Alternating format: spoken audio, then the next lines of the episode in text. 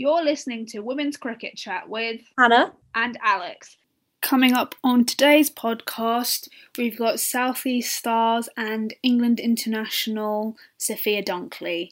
Now, Sophia is 22 years of age and she's achieved so much so far in her career, and she's only just getting started.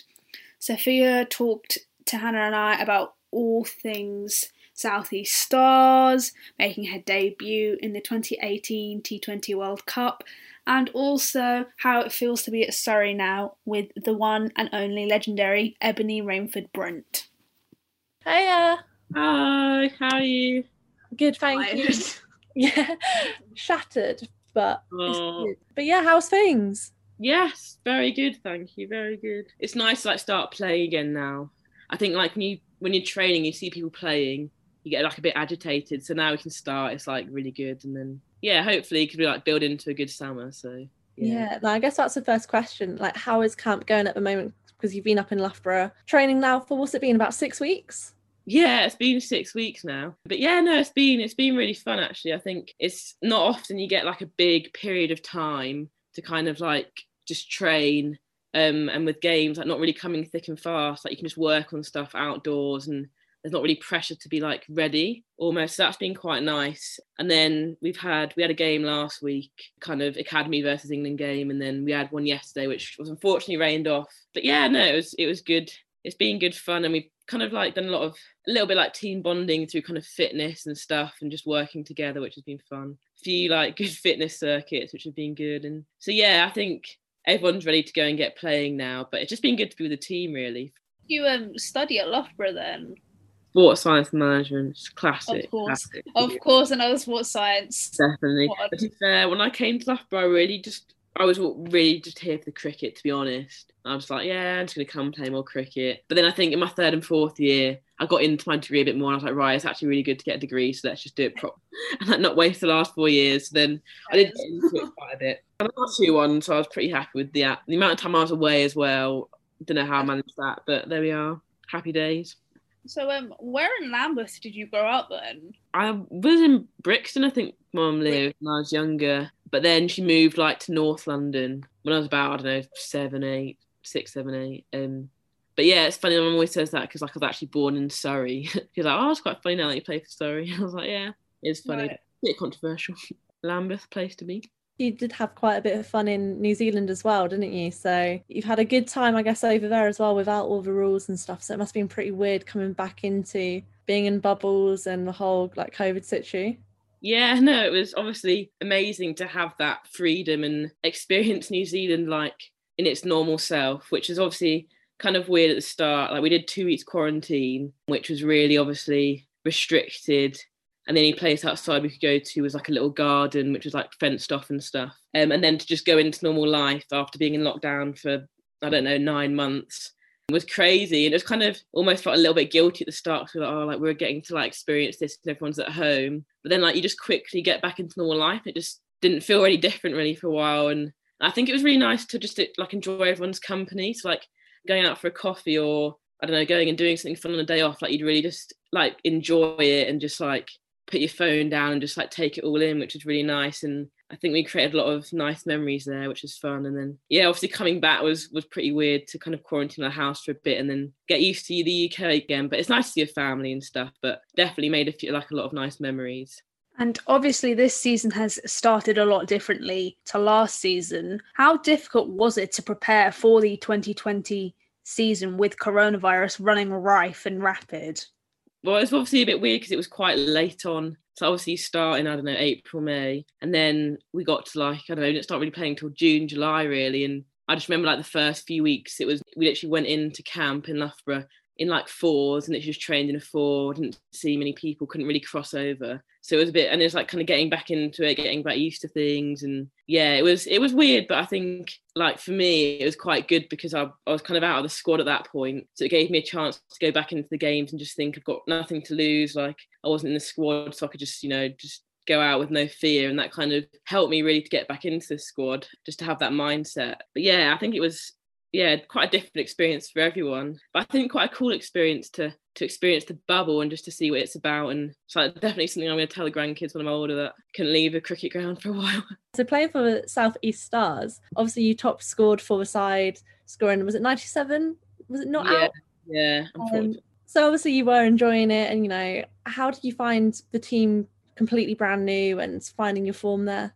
Yeah, I think it was good. I think obviously it was a bit rushed last year. We didn't have too much time to prepare as a team, and like I was with England for the kind of first bubble, so I couldn't really see them that much. But I think a lot of the girls obviously know each other already from Surrey and Kent and kind of KSL, and the coaches were fairly familiar, which was really nice. And I think, yeah, everyone's kind of got on well and gelled really well. And I think because of the situation, you kind of maybe bond quicker because everyone's in a kind of different, unusual place. So, you know, you just kind of muddle together and get through it. But yeah, I'm really looking forward to starting the competition this year with them. I think they've had a really good training block and it's going really well. And I've dipped in every now and then to go to the gym and to pop in and say hi. And it's been really nice just to see everyone and welcome back really nicely. So I think it'll be a lot of fun, and yeah, not too long till we start, which is exciting.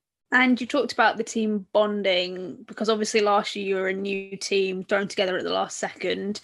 Who are the players that we should be looking out for and the ones that are stepping up in training? Oh, that's a great question. I actually think our team's we've got a very strong team, but it's also very young as well. And I think we have got we've got quite a bit of experience, but also some really good young players coming through. I think people like Alice Capsey have done really well for us in the past, and she's been really reliable off of the ball, and obviously bats in the top four as well. So I think she'll be really key for us going into season, and someone I'm sure Tash will look to bowl a few overs, and always seems to get a wicket really in her first over, which is great. So yeah, I think she's going to be a really good player for us. And obviously we've got a few experienced players kind of like Bryony and ADR, who've obviously been in and around the England team, but obviously really, really good players. And I think like the regional competition of Stars is going to be great for them to go out and, yeah, just like hopefully go out and dominate it for us. And I think they've both loved their time there this winter, which will be, so look forward to watching them score a few runs this season and, yeah, get the Stars a few wins. And, yeah, and also players like Eva Gray, who's played for Surrey in the KSL, who I've played with for quite a few seasons, I think. Again, I think it'll be such a good opportunity for her to show what she can do and contribute to a few wins in the team, which, yeah, looking forward to seeing that too.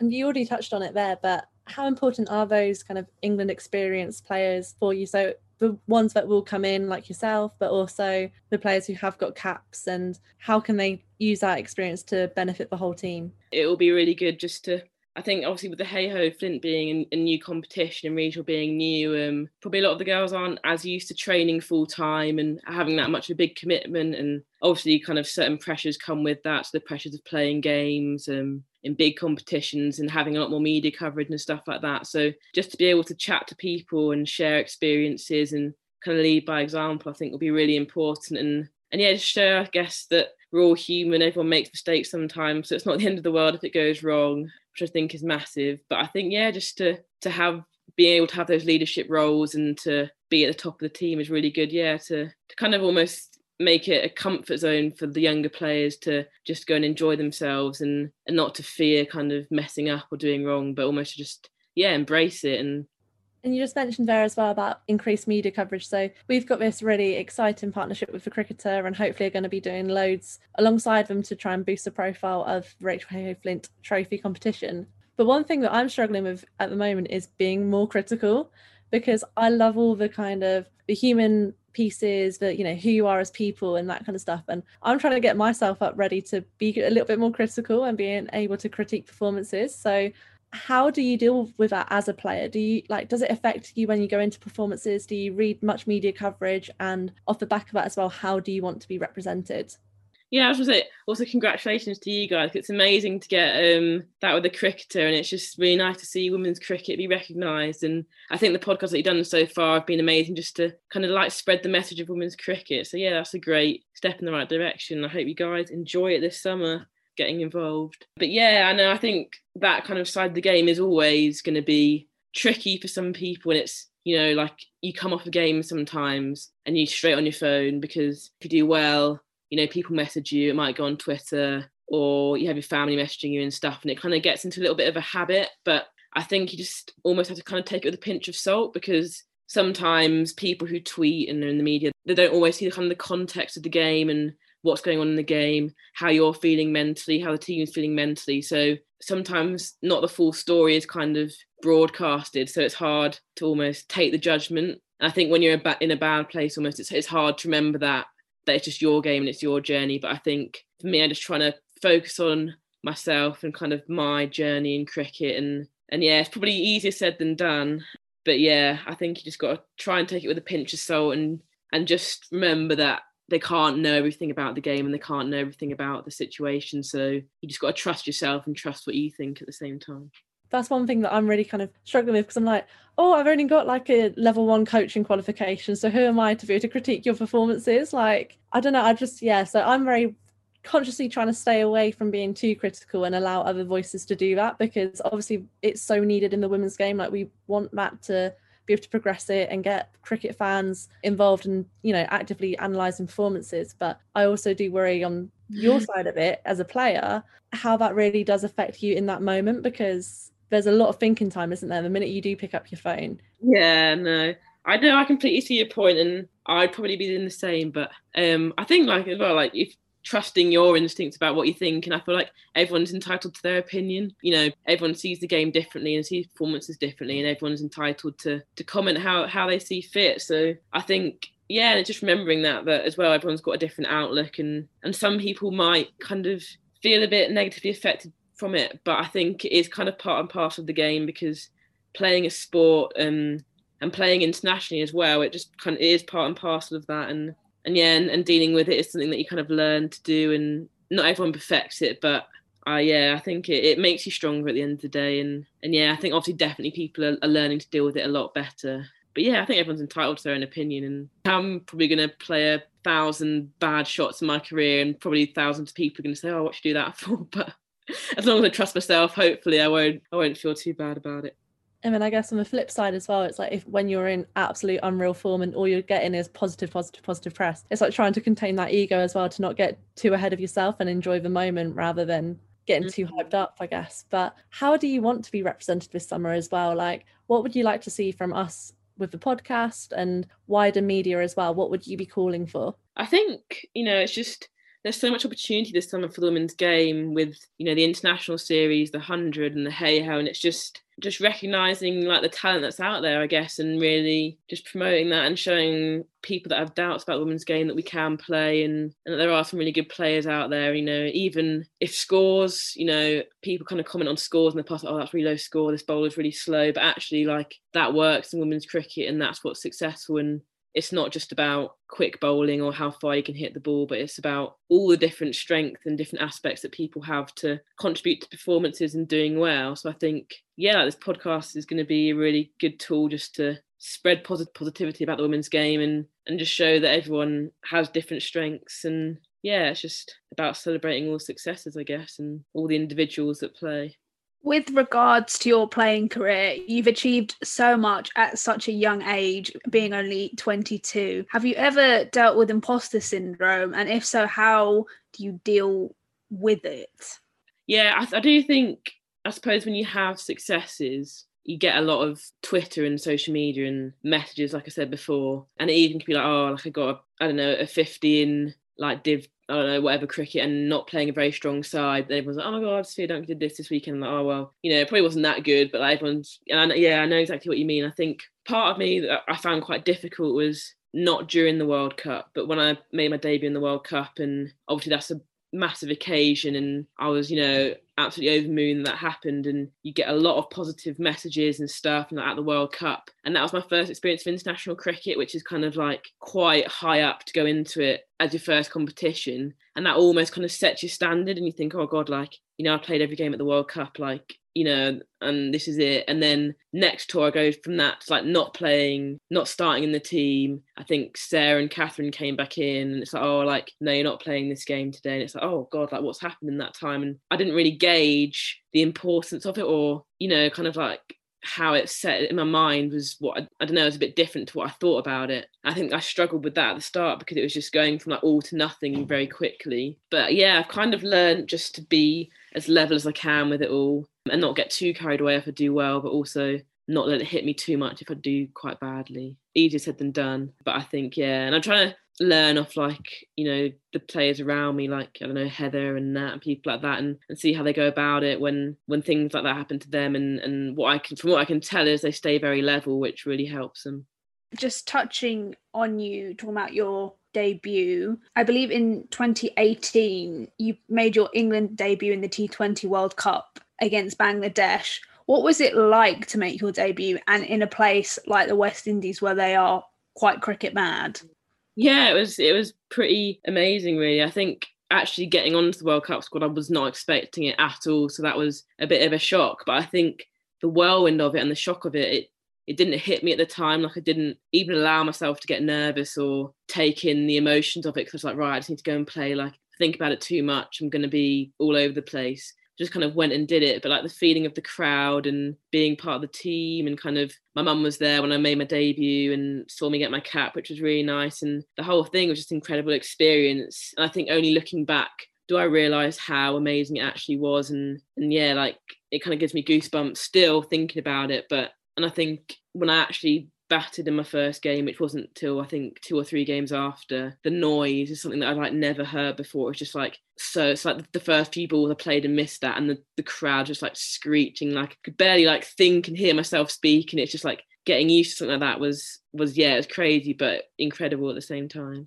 And talking about your batting, so you did put on a record-breaking 7th wicket stand in, I think it was against West Indies in St. Lucia. So can you remember what that was like? I remember seeing it on Twitter at the time, I think it was, or like the live match updates and following along, because obviously time difference. And it was so good to like hear and see that news coverage post of, you know, you steadying that ship and trying to build an innings after what was a disappointing start from the top order. Yeah, I think, because it was the third game I played and I hadn't batted before, the anticipation to go into bat was a bit like, I was like, it was building up and just wanted to go in. And I was like, I was quite nervous. And I think the ball that I went to, Trev got hit on the pad and they reviewed it. So I like shot up and I was like, oh, I'm in. They're like, oh, wait for the review, And I was like, oh, and everyone's like, it's fine, like, just relax, like, it's fine. And I think I went in against Dottin, who was bowling really well. Played at missed in a few, like edged a couple, and I was like, right, so like 7 balls in, probably about 1 run. And I just said to myself, I just remember I was like, right, like this is it, like this is no messing around. Let's just like, I was just like, right, I'm just gonna run at her, next ball. And I just ran at her, hit through extra cover for 4. I was like, right, like this is it, like I feel fine now, like got myself away. And then I kind of just tried to stick to what I knew and my strength. I just tried not to play any different and just bat how I wanted to bat and how what had got me in the team. And somehow within me, like I found the strength to just keep going, and started to hit a few boundaries, started to run well between the wickets, and it just kind of got me going. But I think, yeah, definitely after the initial few balls where I was kind of like a sitting duck almost, it just took something in me to go, right, like mum was watching, my friends are watching, like let's show them what you can do. And yeah, and I think I just got going from that. And batting with Anya for quite a while as well really helped me, because she was so calm, obviously very experienced, been in that situation loads of times. It was a very good help for me. And yeah, like we did lose the game, unfortunately, because West Indies came out and did really well. But it was just great to have that experience and to show myself really that I could bat at an international level. Yeah, and you certainly did do that, didn't you? So with that tournament as well, how did you find it overall? Because I appreciate it didn't go to plan, but at the same time, you're still runners up. Yeah, it's a weird one, because you kind of obviously you go and you want to win and you want to be the top. So it's kind of like you get to the final and you think you don't win. It wasn't the best performance, you know, like a bit deflated. But looking back, I think, you know, I went to my first World Cup, got to World Cup final, played in a World Cup final. And that in itself is an amazing achievement and something that I should really treasure for the rest of my life. You know, I don't know if I'll ever play in a World Cup again. I don't know what I'll do in the rest of my career, but no one, I guess, will ever be able to take that away from me. And to look at it, something like that, and hopefully it's just a stepping stone in my career and something that will help me in the future. But yeah, I think just really, you know, treasuring those memories and things that happened off the pitch, on the pitch, playing with the team, you know, some of the people that I played in the team were the people that I looked up to, you know, when I was 13, 14, 15. So that in itself is, for me, is really special. But yeah, I know you can get really fixated on outcomes. Obviously, being a sports person, you really want to win and you want that competitive side, and it always takes over. But yeah, I think memories are something that are really special, and not everyone is able to do that and play in the World Cup. So yeah, it's something that I do. I'm proud of myself that I'm able to get there and yeah, make sure I really look after those memories. That's so good to hear, because I've heard players talk about, even in like the KSL, when Lightning come runners up to, I think it was yourself at the time, wasn't it, Surrey Stars, and players would say, oh, I'm going to chuck the medal in the bin. And I was like, what? And like, in the heat of the moment, because they're like, second place isn't good enough, it's first loser. And I think in that moment you get super competitive, but it's important to take a step back and be like, I made it to a World Cup final. So, like, it didn't pull off, but second in the world is still an amazing achievement.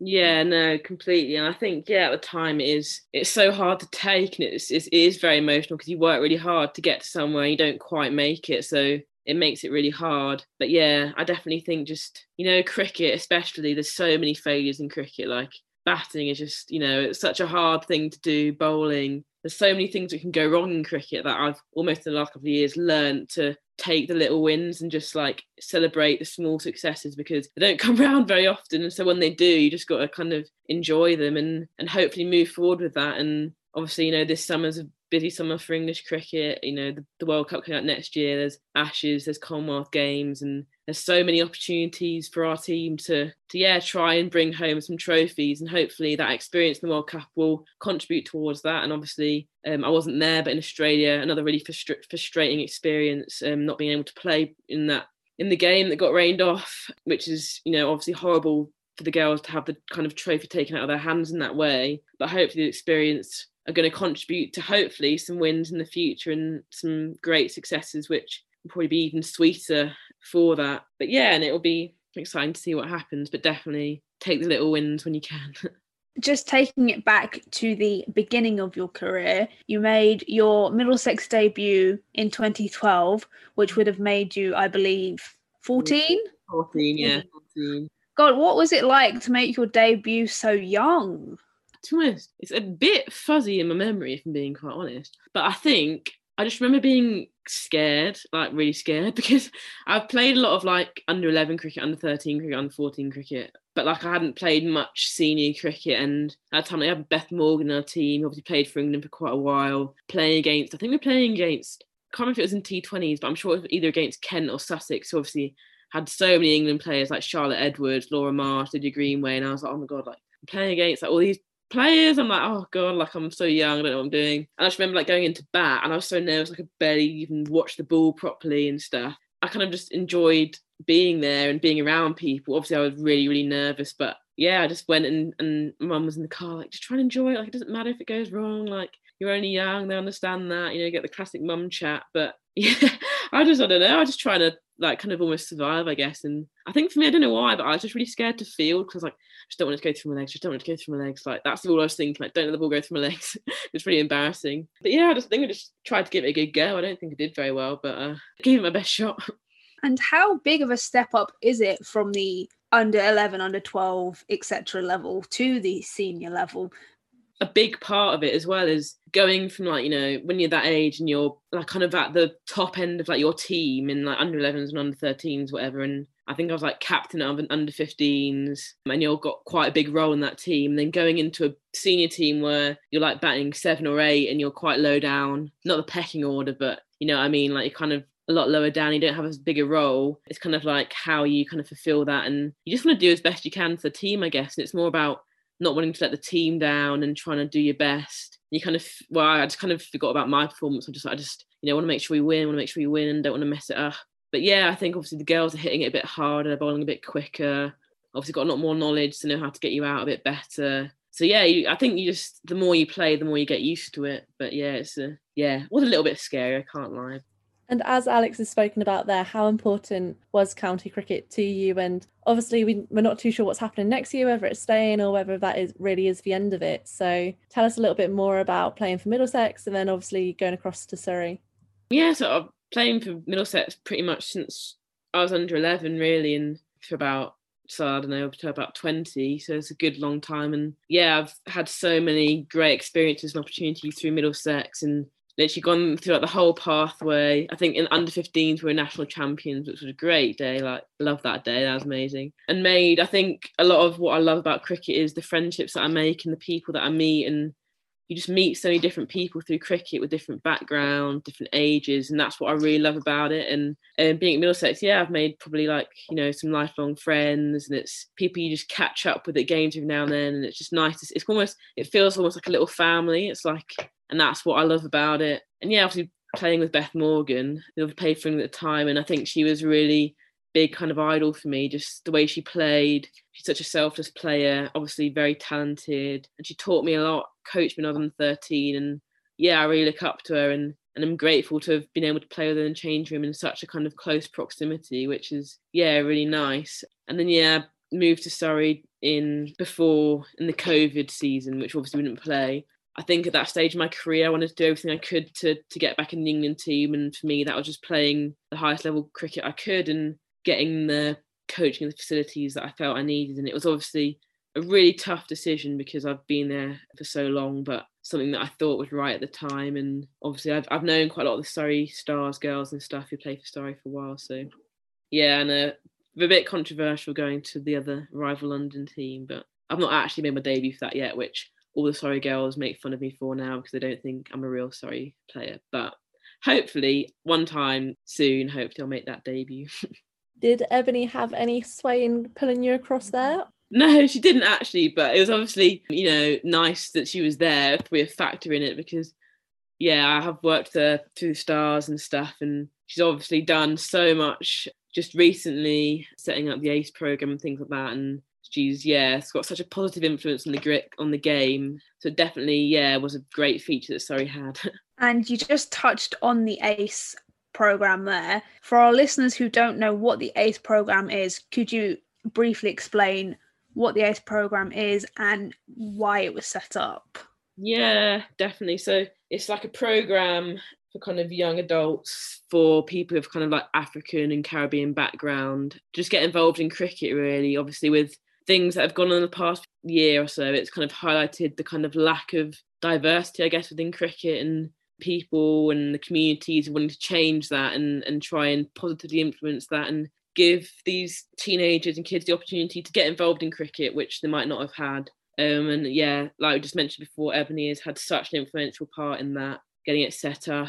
They're offering scholarships. It's kind of mainly run at the Oval. I think Birmingham's at the second location. And hopefully the more money is invested, the more people can get involved and the more locations it's at. But it recently just became a registered charity, which is amazing news. But I think just to get more young adults involved in cricket that may not have had the opportunity before is just amazing. And hopefully in years to come, we see that more in the international and domestic game, hopefully, which would be the main goal. And yeah, just to see like a kind of like a brand new group of cricketers with amazing talent that hopefully can filter in, which would be amazing. See things like the ACE programme start to come around, see how the ECB are wanting to invest in it, to see such positive kind of things happening around it, especially on social media. It's such a good step forward. And I think just to start to see change, because it's very easy just to speak about it and say, oh, well, this is wrong, we can't see this, but to actively seek out what the best thing to do is has been really positive to see.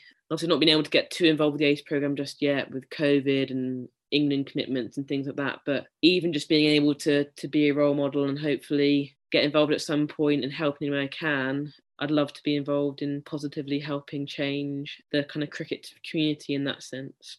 Yeah, it's like we need to have uncomfortable conversations, don't we, to be able to like enact this change and call out people at those higher levels of those positions of power, because otherwise things won't change. And it is on one part like a shame that Ebony and the group have had to set up the ACE programme, because you wouldn't want a world where this has to be there to make those positive changes happen. Mm-hmm. So it's kind of a double-edged sword, isn't it? Because like hopefully in 10 years time the ACE programme won't exist, because there is diversity across all the levels of sport and access to cricket is way more fairer and all that kind of stuff. So I guess what she's doing with her programme is working to its non-existence. I definitely get what you mean, and it's just the start of hopefully something that's going to be so influential for years to come, like you say, and hopefully we see that starting to filter through in, you know, county cricket and domestic cricket and international cricket. And then like you say, hopefully it's not the case that it has to be set up for that to happen, but naturally it happens itself, and there is a lot more kind of diverse representation across all formats of cricket, which would be amazing. And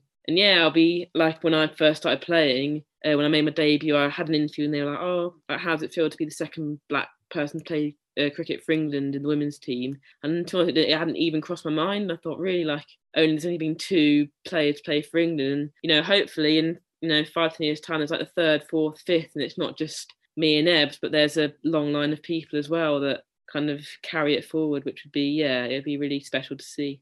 And you mentioned the ACE programme. I read somewhere that you are an ACE ambassador. What does being an ACE ambassador mean to you? Yeah, it's something that when Eb's kind of asked me about, I was really proud and kind of touched that she asked me to be involved and to be an ambassador. And I think to me, I just want to kind of spread as positive a message as I can. And if I can, you know, help people to get involved and almost recruit people. I don't know whether it's through social media or through playing or whatever. That is kind of what I want to do and just, yeah, spread a positive message. And I think speaking to Ebs about it, I think she, from her point of view, it's more about me playing cricket and being a role model and not feeling kind of pressure to get involved all the time and to do stuff. But it's more just kind of just being myself, I guess, in cricket, which is, you know, for me, that feels like nothing, but hopefully it does have a little bit of an impact. And where I can, if I can go into a session or a Zoom call, etc., I'd love to help wherever I can.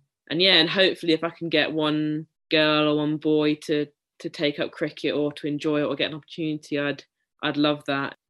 And I'm not sure if you know this, but you and Ebony both hail from Lambeth. So you got that nice little Lambeth connection. And Lambeth has also been host to some other male cricketers who have made it, such as Laurie Evans and Tim Murtagh, who plays for Ireland. So, you know, Lambeth isn't doing too badly. Is there ever a moment where you're struggling that you've turned to Ebony for advice? And if so, what kind of advice does she give? Yeah, I didn't know that about Lambeth. Interesting, very interesting. But to be honest, I've not worked too kind of closely with her in a cricketing environment, but it's just nice to have her around at the KSL and the Stars and have her presence there, because she's obviously achieved so much and has a big influence on the girls and really fights for kind of the women at Surrey and in that kind of capacity, to have her at the games and to have her, like, one of the funniest people I've ever met. I don't know if you saw it, but, like, I don't know, I think Lanks played Stars at Old Trafford. I think Lazzelli hit this massive six, went over the boundary and Ebs went to catch it, fell over a duffel bag and literally just stacked it. And it was on TV as well. And the whole dugout was, like, in absolute stitches. And it was, like, one of the funniest things ever. But I just love the way that she kind of just grabs, you know, every opportunity she has and is just really full of life and such positive person. So yeah, I think the way that she is around the group and her personality, I've really, like, I just love that about her, and hopefully I hope that I can take something from her and use that in my life as well, because I do think I need a bit more of Ebs's dancing and smiling in my life. So yeah, it's just really, really nice to have her around when I have done, and hopefully I will see her a bit more in the future. Definitely think it's time for Ebony to get her own stand at Surrey. Yeah. If any of the CEOs at Surrey are listening, we suggested it first. Yeah, definitely. You want to see the Ebony Rainford-Brent stand for sure. I mean, we've got Alex Stewart. We might as well, because I'm fairly certain all the stands at Surrey are all men. So we need a bit of diversity. We do. And there's no one better than Ebony. That would be definitely the party stand for sure. Get the music on, the dancing going. I can literally imagine, like, full-on drummers and like deer snakes. Yeah. Like, I mean, my mind's gone to there now. I'm like, can I go to that party? But bringing it back to you, honestly, Alex has just built up the hype there. But just going back to you about the Women's County Championship back in 2019, hitting 2 centuries and leading run scorer with 451 runs. So obviously that was an amazing season, and COVID obviously didn't allow to continue that in 2020. But can you remember much from that season? And do you think that helped your case to get back into that England squad? Yeah, definitely. I think that was my last season playing for Middlesex, and on my mind was just, I want to kind of score as many runs as possible so that they can't not pick me, I guess. That was my mindset going into it. So I was just determined to just kind of win games for the team, and if I was there at the end of the innings where I'd batted for a long time, I knew that would hopefully contribute towards that. And it definitely helped me, because it just, being able to just be in the middle for a long time, it's invaluable really, and game time and all those kind of experiences are what helps you in your career. So yeah, it definitely was a good season for me, and one that was, I suppose, nice to finish my short time at Middlesex. But yeah, no, it was a good season. And then I guess in contrast, that year you also signed for Lancashire Thunder, and obviously we didn't have the best KSL kind of campaign, did they? I don't think they won a game, did they? No, that was, yeah, the KSL 2019 was probably one of the hardest 6 weeks I've ever experienced in my life, cricket, non-cricket. It was just Yeah, it was very tough. Just we didn't win. We drew one game, didn't win a game. I think my high score was probably about 28, batting at 3, which obviously is not very good. I think, yeah, we just couldn't get off to a good start, and we just definitely just lost our momentum going through it. But I think it's so hard once you don't have that momentum to just get back going and really try and win. I think in this kind of competition, it's all about momentum, and it's all about if you get a couple of wins and you get a few close ones in, you think, oh, right, we can do this. We just never seem to have that opportunity. I think the game that we actually did drew, that was kind of like the 5th game in, and we were like, right, if we win this one, you know, this is it. Like, then we're going to start going. And we drew it, and I think everyone was kind of like, oh, I can't even get over the line. And it was just, yeah, it was tough. I found it really, really tough. But I do think coming out of it has made me definitely a better player, because I went away and I worked on the things that I didn't do in that KSL, and my mindset got stronger. You know, I worked with a lot of players in that team. We tried to hustle together to get a win on the board, and we had to really come together and support each other. And I think even that really helps. And it was a really hard experience at the time. But, you know, I think the earlier you can have that experience, the easier it becomes, because if it comes around again, hopefully I'll have a better way of dealing with it. So just trying to look at it as positively as possible. But yeah. Completely appreciate that, because that's such a good answer as well, and it's really good to hear that you've got something out of it and it wasn't all just negative and oh my god I hate cricket. Like, flipping it round to the positives is obviously so needed. But in contrast again, you were a KSL champion in 2018 with the Surrey Stars. Yeah, and again, that was probably like the best season I've ever had, which is a really big contrast. But yeah, the Surrey Stars that season was actually kind of a weird one, because we didn't get off to the best start in that season whatsoever.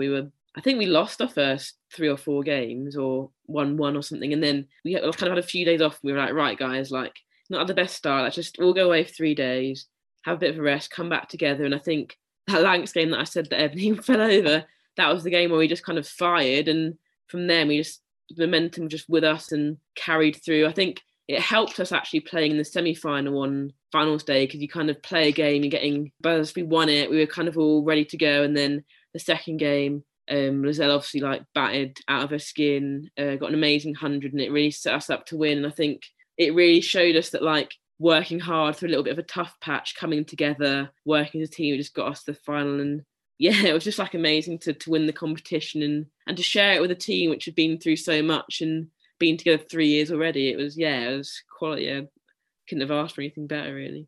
And I guess off of the back of that year was when you made your England debut at that World Cup. So the KSL must hold really important memories for you. Yeah, definitely. And I was actually just talking to Fran Wilson about it today, about how kind of those experiences in the KSL really help you going into international cricket. And it's just little things, maybe playing on TV or playing with a bit of a bigger crowd, or, you know, batting against international bowlers that you might not face before, and almost proving to yourself that you can do it. And yeah, so 2018 was probably one of the best years that I've had so far in my life, just because we obviously won the KSL, made my England debut in the World Cup, and it was just, yeah, a really, really special year for me, that one. Who was your greatest inspiration in the KSL when it comes to overseas? Who did you enjoy playing with the most? Yeah, we had, to be fair, a few different overseas, but we had Danae and Cappy quite regularly in our team, who are obviously really amazing players. And off the pitch, it's obviously, like I said before, it's nice to meet people from different backgrounds, different countries, different ages, and to get to know them. I think because they came back year after year, we really got to know them quite well. And I found Danae really helpful, especially with my bowling, and obviously being a leg spinner as well. And she was really, really good and helped me in the nets and was supportive and gave me a few little nice comments to kind of help me with. And yeah, just being able to play with them, some world-class players, it's a good experience in itself. But yeah, like I say, I just love the kind of connections and friendships that you make with a lot of different people in cricket. Shifting to 2020, you played in the series against the West Indies, which England ended up winning 5-0. What was it like to play in that series, considering it was in a bubble? Yeah, it was one of the weirdest experiences I've had, but it was a good experience. I think we had a couple of little bubbles going into it, so it wasn't as much of a shock. But I think because all the girls got on so well, it was made that quite easy, that we could, you know, we were obviously seeing each other every single day. It's almost like you kind of wake up out of your bed, open the curtain, it's the cricket ground. You'd go down to breakfast, past the cricket ground, It's like the breakfast that you eat is overlooking the cricket ground. It's like there is no escaping kind of cricket in any sense. So the fact that we all get on really well really helps that, because otherwise, you know, you just be kind of going crazy. And I think just obviously towards the end, it was, you know, it is a bit intense that you always have that environment around. But I think obviously it helped that we were winning, we were doing well, so we could celebrate those wins, celebrate the good performances, and just try and lighten it up off the pitch, I guess. And you know, we had a few film nights as a team, played ping pong, played on the little basketball machine. It's just trying to find everything we can to keep ourselves entertained and almost sane, really, because it's such a different experience to anything that we had before. But yeah, I think even though it got a bit stressful towards the end, I think it was a really good experience to be a part of, and to, yeah, something, you know, not everyone said they could be in a bubble. So take the positives from it. We talked to Sue Redfern about this, and it was the match where everything just kept getting sent up to Sue. I think there are about 17 decisions in total that ended up going to her. What's it like to play in a game like that? Like, how do you react when everything keeps getting sent upstairs? Yeah, I remember that. I was on the bench that game, but I do remember, like, in the stands, like, oh, again, like, not again. But yeah, I don't know, like, it's, like, I think it's, you know, good that now we do have reviews in quite a lot of games, because it's only just recently been that we've been able to do that. So I think it's good that we can do it now. And it kind of does, like, jolt the play a little bit. So, like, I suppose you can get a bit of momentum. It's like, oh, decision goes upstairs, wait around a bit, decision goes upstairs. But then, I don't know, I suppose, I guess at least we can do it now, and we can have the decisions kind of rectified. But yeah, I did find it really funny that, like, literally, like you know, like every over was like another one, like run out, like everything was going upstairs. But busy game for Sue, that one for sure. Something that's been talked about a fair bit in the media is about where you should bat in the order. Do you think you should be given more game time and time in the middle, or are you just happy to bat wherever?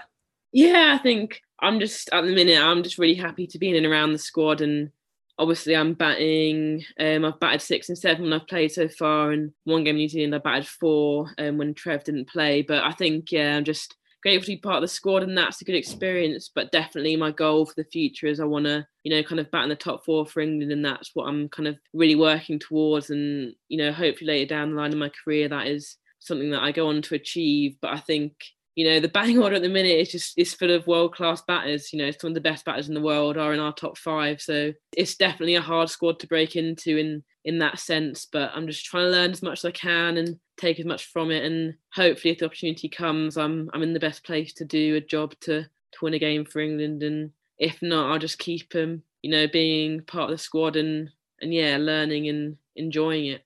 Just on the nickname Trev for Heather Knight, why is Heather called Trev, and who came up with it? Yeah, it's a great question, because I was actually tweeting about this something the other day. I actually don't know. I'm sure I've heard the story before. Like, I've definitely heard the story before, but, like, I couldn't tell you off the top of my head. So I have to find out. I have to come back to you on that one. Heather, if you're listening, let me know my name's Trev.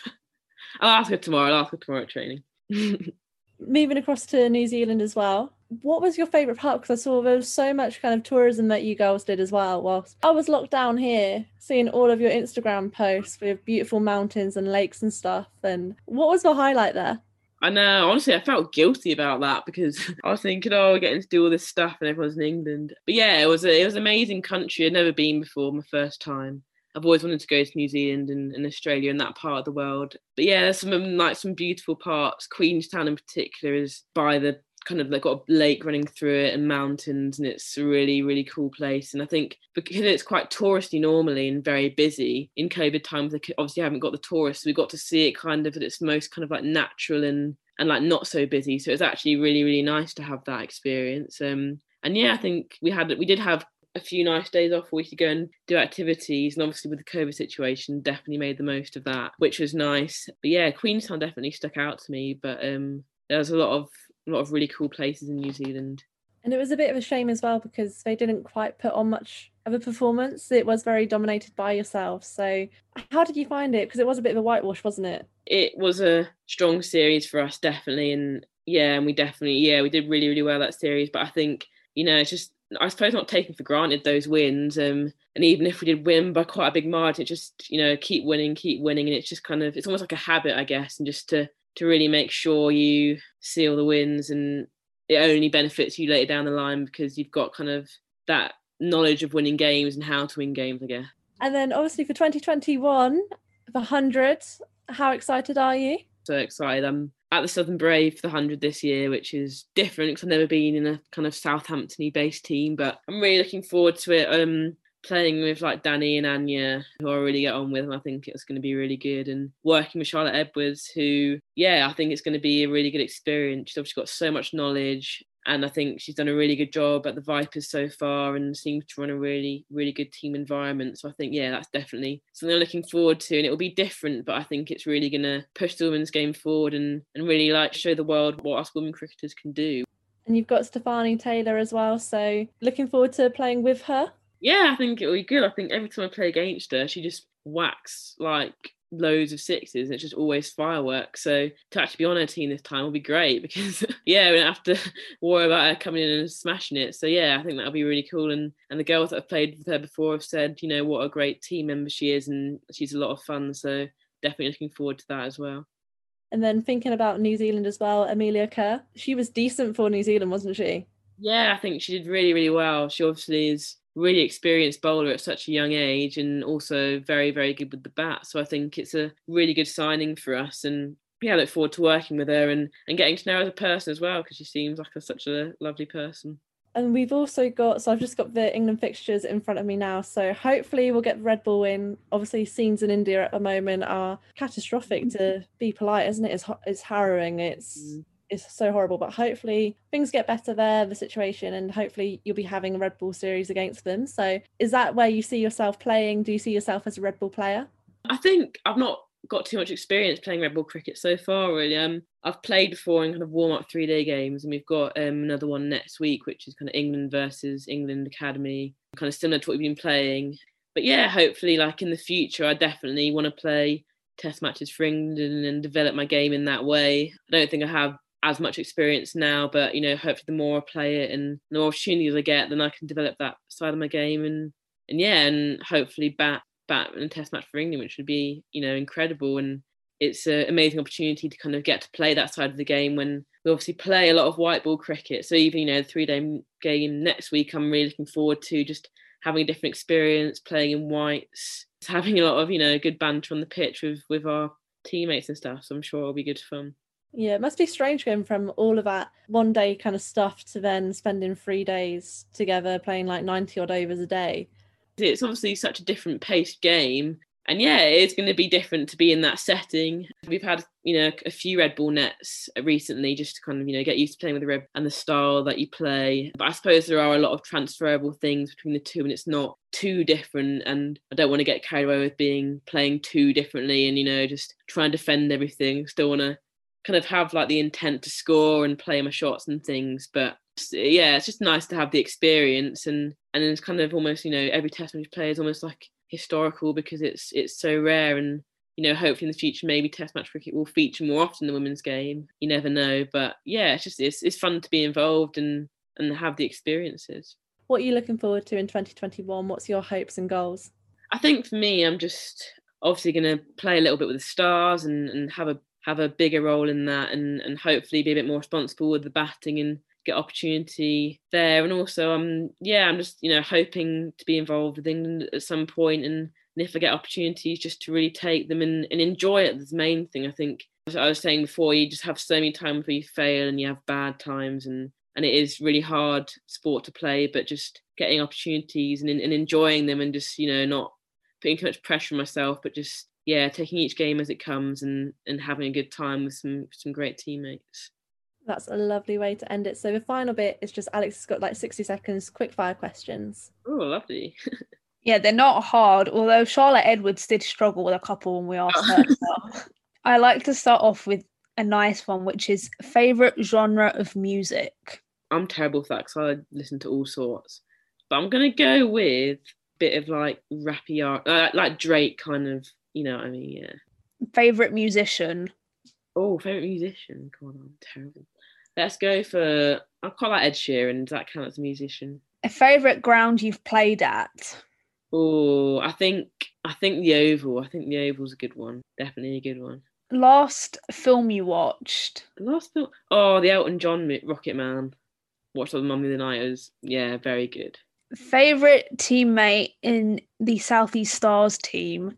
Oh, that's a toughie. I reckon Tash and Aish should, I can't, it's too hard to pick between the two, but Tash and Aish definitely are up there for sure. Hannah's favourite one is favourite sledge that either you've said or you've heard someone say to you.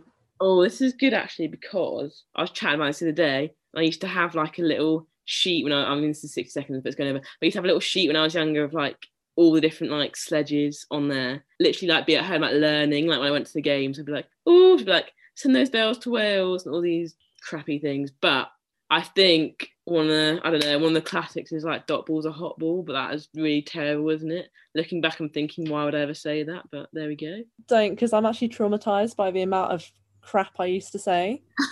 Like, we used to have so much fun, though. Like, it used to be so funny when you're a teenager and stuff and you're just chatting rubbish. But yeah, it's actually really traumatic thinking about how cringe it is. It is. Hannah, would you like to reveal the favourite one you've heard someone relay on the podcast? Yeah, I need to hear this. So Roberta from Brazil, who I always say that everybody needs to chat to because she's amazing. I don't know if you've seen her much on social. Brazil captain, phenomenal woman, unreal batter as well. She always says something along the lines of, as many spots as on a Dalmatian or something, a dot ball like a spots on Dalmatian. I've butchered that, but you get the vibe. Yeah, I like it. It's different. I've not heard that one before. Let me relay it in a way that is a little bit easier to understand. So basically, she went to this match and there was an 11-year-old girl, and the 11-year-old girl said to someone, "You've got more dots than a Dalmatian." Oh, savage. Fair enough. Absolutely savage. Last TV show you binge watched? Line of Duty. I heard all the hype about it. I'm on series 5 now, and I've got through it so quick, but it's very good. I won't ruin it for you then. Yeah, I've heard not very good reviews about the last episode, but I'm powering through. Hannah, have you got any, perhaps your tea question? What is your favourite tea item? So thinking about a classic village cricket tea. Oh, that's a great question. Oh, goodness. I think I just love, when you're younger and, you're not thinking too much about the diet, just the cakes, I remember at under 11s, all the mums, bring a different item and stuff, and it'd just be a little vanilla sponge with some icing, a few sprinkles, can't get better than that, to be honest. Well, your South East Stars teammate Bryony said a brownie and a pizza slice. So there we go. There we go. Yeah, to be fair, that sounds great as well, to be honest. Perfect. Oh, but the final thing is just to get your social details, isn't it, Alex? Yes. So, Sophia, where can our listeners find you on social media if they want to keep up to date with you, your South East Stars journey, and if they just want to have a look at your pics, basically? Oh, well, if they want to see me, I think my Instagram is at Sophia Dunkley. My Twitter is at Dunkley Sophia. There you go. And you've got another Insta, haven't you? Oh, yeah, I do have another one called Sophia Ivy Rose. I feel like my Instagram's, really crickety. I was sometimes I just want to post, some nice pictures which just aren't of cricket or, just different things. And if you want to see that, yeah, it's called Sophia Ivy Rose. Bit different now. I need to up the followers, to be honest. But, yeah, it's a good one. So, yeah, get on it, guys. Get on it. Very aesthetic. Yeah, I need the support, really. I need to get it going. Thank you so much for joining us this evening. And thanks, it's nice to chat to you guys. Massive thank you to Sophia for coming on and being a guest on the podcast and talking all things cricket, including South East Stars and her excitement for the upcoming 100 competition. And we wish her well for both the Rachel Heyhoe Flint Trophy with the South East Stars and with Southern Brave for the 100. It was also great for Sophia to sit down and talk to us about the ACE project and for us to learn a little bit more about how that's helping change the landscape of cricket and making it more diverse. And don't forget to check out her non-cricketing Instagram, which is at Sophia Ivy Rose. And to all our listeners, if you want to keep up to date with everything we're doing, you can follow us on Twitter at WCricketChat and on Instagram at Women's Cricket Chat. And if you want to give us a like on Facebook, we are Women's Cricket Chat. And if you wanted to give our personal Twitters a follow, Hannah is at HannahT1194 and I'm at Alex Jane Pereira. This has been Women's Cricket Chat. Tune in next time.